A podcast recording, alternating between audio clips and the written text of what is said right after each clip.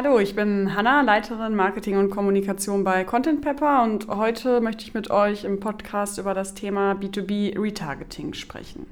Stell dir vor, euer Vertriebsteam äh, spricht potenzielle Kunden und Kundinnen an und wenn die dann Interesse zeigen, dann ja, bricht euer Unternehmen plötzlich den Kontakt ab. Was ziemlich unwahrscheinlich klingt und wo du dir denkst, so doof ist ja niemand. Äh, ja, das passiert im digitalen Bereich ziemlich häufig, denn da ist das ganz anders. Potenzielle Kunden und Kundinnen besuchen Tag für Tag die Website von einem Unternehmen und ja, was machen die meisten B2B-Unternehmen damit? Ja, richtig, gar nichts. Keine Mail, kein Anruf, kein Nachhaken. Und das ist, ja, wie gesagt, im klassischen Vertrieb wäre das komplett undenkbar. Aber im digitalen Marketing zählt für viele Unternehmen so ein Verhalten zur Normalität. Dabei ja, ist es heute technisch ganz einfach möglich, potenzielle Kunden und Kundinnen auf unterschiedlichen Kanälen zu adressieren und ihr Interesse zu erhöhen, nämlich mit äh, Retargeting. Und wie das funktioniert und welche Vorteile das für dein B2B-Unternehmen hat, das erkläre ich dir jetzt. Beim Retargeting geht es darum, Erkenntnisse über die Besucher von deiner Website zu nutzen, um sie auf weitere Kanäle wie beispielsweise Social Media oder Display-Anzeigen zu erreichen. Anders ausgedrückt, äh, ja, kannst du es dir so vorstellen, dass du Windows-Shopper in zahlende Kunden verwandelst. Retargeting verfolgt somit drei Hauptziele. Erstens Aufmerksamkeit für euer eigenes Unternehmen erhalten, zweitens wiederkehrende Besucher oder Interessenten zum Kauf animieren und drittens verlorene Kunden zurückgewinnen. Privat hast du das äh, Vorgehen von Retargeting bestimmt auch schon öfter bemerkt, vielleicht auch unbewusst. Denn wenn du zum Beispiel im Internet nach ein paar neuen Sneakern suchst, äh, aber nicht fündig wirst, weil zum Beispiel ja auf der ersten Seite der Preis nicht stimmt ähm, auf der zweiten Seite stimmt zwar der Preis, aber die Schuhgröße ist ausverkauft. Dann ja, brichst du wahrscheinlich irgendwann relativ verzweifelt die Suche ab und ja, denkst dir, gut, dann soll es wohl nicht so sein. Und ja, vielleicht ist es dann so, dass du am nächsten Tag zum Beispiel nach einem Geschenk für deinen Bruder zum Geburtstag suchst und plötzlich wird dir äh, Werbung von deinem Lieblingspaar für Sneaker angezeigt. Und genau das ist äh, Retargeting. Vielleicht hast du auch schon mal den Begriff Remarketing gehört. Äh, oft werden die Begriffe Remarketing und Retargeting synonym verwendet, aber in Wirklichkeit gibt es da einen entscheidenden Unterschied zwischen diesen beiden Begriffen. Denn beim Retargeting erreichst du Nutzer basierend auf ihrem vorherigen Suchverhalten durch Werbeanzeigen. Es fallen also Werbekosten an, die du entsprechend in dein Budget einplanen solltest. Und der Begriff Remarketing hingegen, der nutzt äh, gewonnene E-Mail-Adressen, um potenzielle Kunden per Newsletter zu kontaktieren. Also da gibt es einfach keine Kosten, die dadurch entstehen, sondern du nutzt deine vorhandenen Kanäle zur, äh, zum Kontakt. Aber wie genau funktioniert jetzt Retargeting überhaupt und woher weiß Google, welche Seiten deine Nutzerinnen vorher besucht haben? Ganz einfach mit Hilfe von Cookies. Der Hinweis, unsere Website nutzt Cookies, ist dir ja sicherlich schon einige Male aufgefallen. Und bei Cookies handelt es sich konkret um kleine Datensätze, die beim Besuch von einer Website auf deinem Gerät gespeichert werden. Damit du diese Daten äh, von deinen Website-Benutzern auch nutzen kannst, musst du aber zunächst für jede Werbeplattform, also zum Beispiel Facebook oder LinkedIn, das Retargeting einzeln implementieren. Dazu baust du ein sogenanntes Script, also einen kurzen Text auf deiner Website an, ein, das die, entsprechende Cookies, äh, die entsprechenden Cookies setzt. Und äh, dazu gibt es auch Anleitungen im Internet. Das ist gar nicht kompliziert und das hilft dir später dabei, dass deine Nutzerinnen und Nutzer anhand von ihrer ID wiedererkannt werden, sodass du ihnen dann passende Werbeanzeigen ausspielen kannst und eben das Retargeting umsetzen kannst.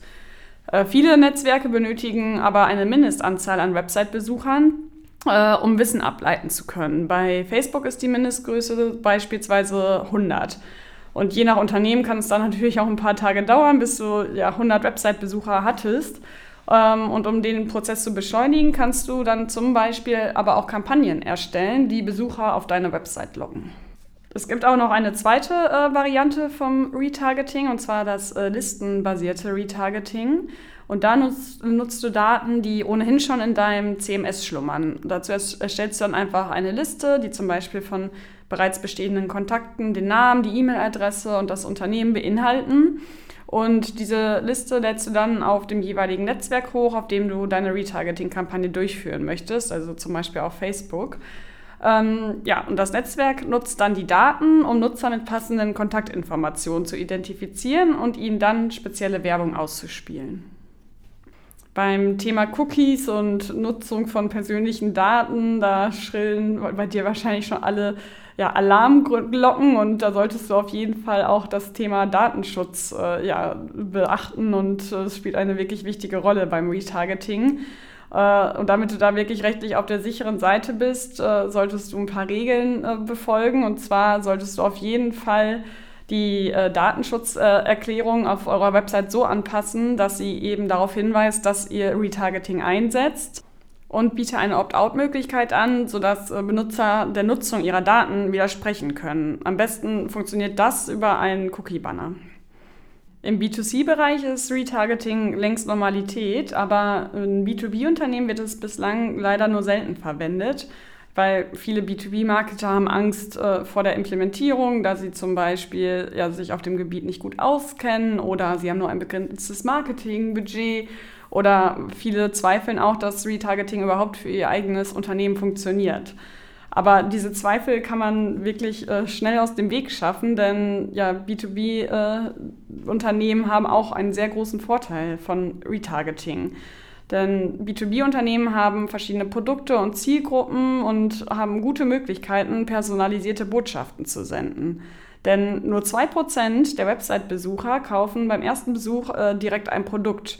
Der Hauptvorteil von Retargeting liegt äh, somit für B2B-Unternehmen ganz klar auf der Hand. Äh, es hilft dabei, die 98 verbliebenen Prozent zu erreichen, die bereits Interesse an eurem Produkt oder eurer Dienstleistung gezeigt haben, es aber noch nicht äh, gekauft haben. Du kannst dann ja basierend auf den Interessen von den Nutzerinnen und Nutzern passende Inhalte ausspielen und bewirkst somit, dass äh, sie euer Produkt oder eure Dienstleistung kaufen. Da im B2B-Bereich die Customer Journey oft deutlich länger ist als im B2C-Bereich, dauert es natürlich auch länger, bis eine Kaufentscheidung getroffen wird. Wie oft kommt es denn da vor, dass vom ersten Kundenkontakt bis zur endgültigen Kaufentscheidung Monate vergehen?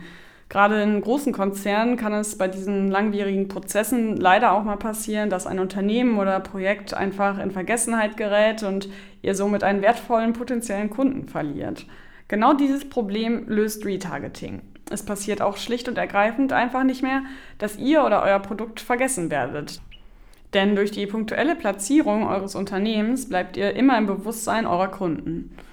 Oft haben B2B-Unternehmen ja auch verschiedene Zielgruppen und ja, nehmen wir beispielsweise mal einen Stahlproduzenten.